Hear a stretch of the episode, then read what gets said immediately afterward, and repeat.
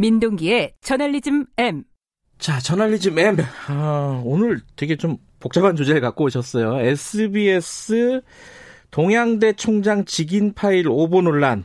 어, 이게 지금 방송통신심의위원회에서 뭔가 결정이 됐죠? 그러니까 예. 방송심의소위원회가 있거든요. 예. 지난 3일 이게 열렸는데 네. 의견 진술을 들었습니다. 네. 여기서 이제 심의위원들하고 SBS 기자들이 네. SBS 보도가 오보인지를 두고 공방을 벌였는데 일단 방송 소위의 결론은 법정 제재인 주의로 결론이 내려졌습니다. 음, 주의로 일단 결정이 났다. 이게 꽤 높은 수위죠, 이게?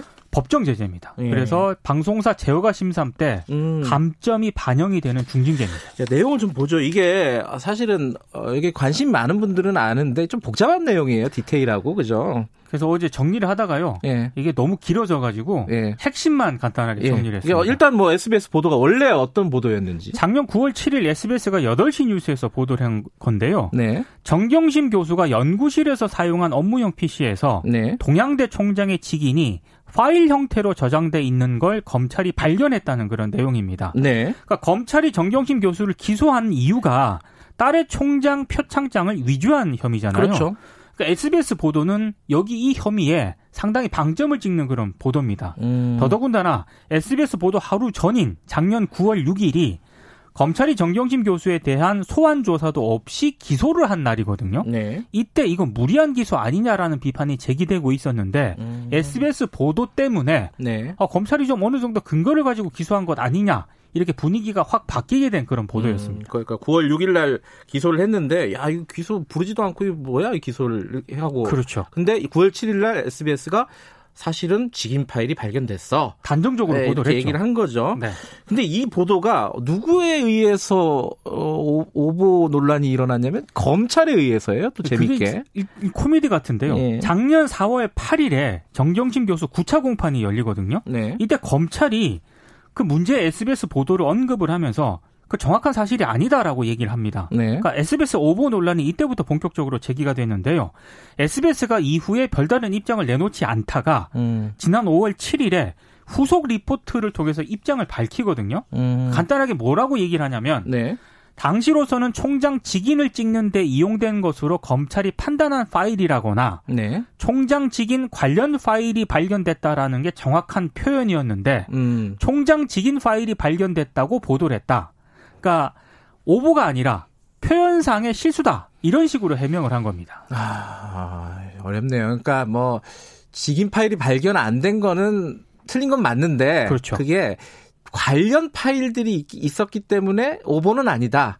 SBS는 그런 입장을 지금까지 고수를 하고 있고요. 예. 이것 때문에 그 방송통신심의위원회 심의위원들과도 공방이 벌어졌습니다. 어떤 공방입니까? 그러니까 심의위원들은 검찰이 정경심 교수 PC에서 네. 동양대 총장 직인이 파일 형태로 저장돼 있는 것을 SBS가 발견한 것으로 확인됐다고 보도를 했는데 아 그런 식의 문장이 들어가 있어요 보도에 그래, 그렇게 예. 돼 있거든요. 예. 근데 그 근거가 뭐냐를 직접 물은 겁니다. 예. 특히 앵커 같은 경우가 작년에 뭐라고 얘기를 했냐면은 총장 도장 직인을 컴퓨터 사진 파일로 만들어서 가지고 있던 것이다. 음. 본인이 앵커가 직접 풀어서 설명을 하기도 했거든요. 네.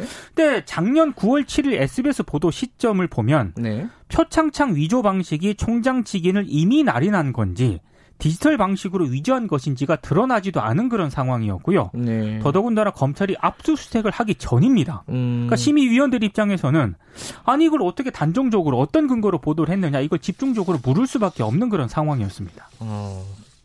야, 그 굉장히 좀 미스테리하네요. 이게 뭐야 압수수색도 하기 전이었는데 그러니까 좋게 말하면 앞서가는 보도를 한 건데요. 음, 원래 SBS가 한 시간 앞서가는 데서 죄송합니다. 이 농담할 상황이 아닌데. 네, 어쨌든 SBS 쪽의 입장은 뭐였어요? 이런, 이런 공방에 대해서? 그러니까 당시 표창장 직인 날인에 대해서 핵심 증거가 있다는 부분이 확인이 됐고 예. 사문서 위조 수사에 대해 잘 알고 있는 이들을 취재를 해서 총장 직인 파일일 것이라고 추정을 한 것이다. 음. 이런 입장을 내놓았습니다. 네. 아, 통장 뭐 통상적인 방식으로 취재를 했다.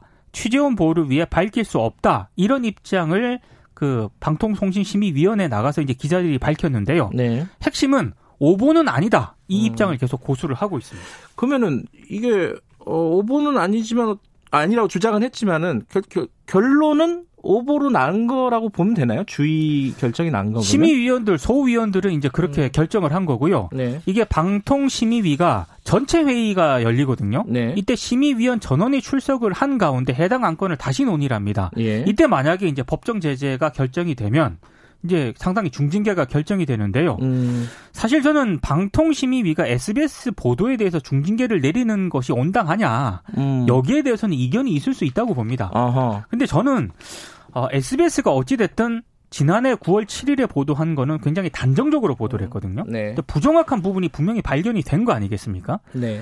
여기에 대해서는 좀 잘못을 인정을 하고 사과를 하거나 정정을 하는 게 저는 온당한 태도라고 보는데 여기에 대해서는 아직 SBS가 사과도 없고 정정도 없다.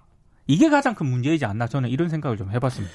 뭐 오보가 아니라고 SBS는 주장하지만은 팩트가 디테일에서 다른 건 사실인 거고요, 그죠? 그 다른 부분에 대해서 정정을 음. 하고 사과를 하면 되는 거거든요. 그러니까 이렇게 의도적이지 않은 뭐 의도를 지금 밝힌 건 아니기 때문에 그렇습니다. 의도적이지 않은 오보를 법적으로 제재하는 거는 저도 사실은 마땅치가 않습니다. 않습니다. 네. 않는데 말씀하신 대로 SBS가 대응을 이를 좀 키우는 방향으로 한 거 아닌가라는 생각도 들고요. 김재영 심의위원이 이런 이런 얘기를 했더라고요. 네. 언론은 취재원이 말한 사실에서 한 발 더 나아가 진위를 최대한 확인해야 한다. 음... 이런 얘기를 했는데 이거는 곱씹어볼 대목입니다. 알겠습니다. 저널리즘 M 고발뉴스 민동기 기자였습니다. 고맙습니다. 고맙습니다. 김경래 최강 시사 듣고 계신 지금 시각은 7시 36분입니다.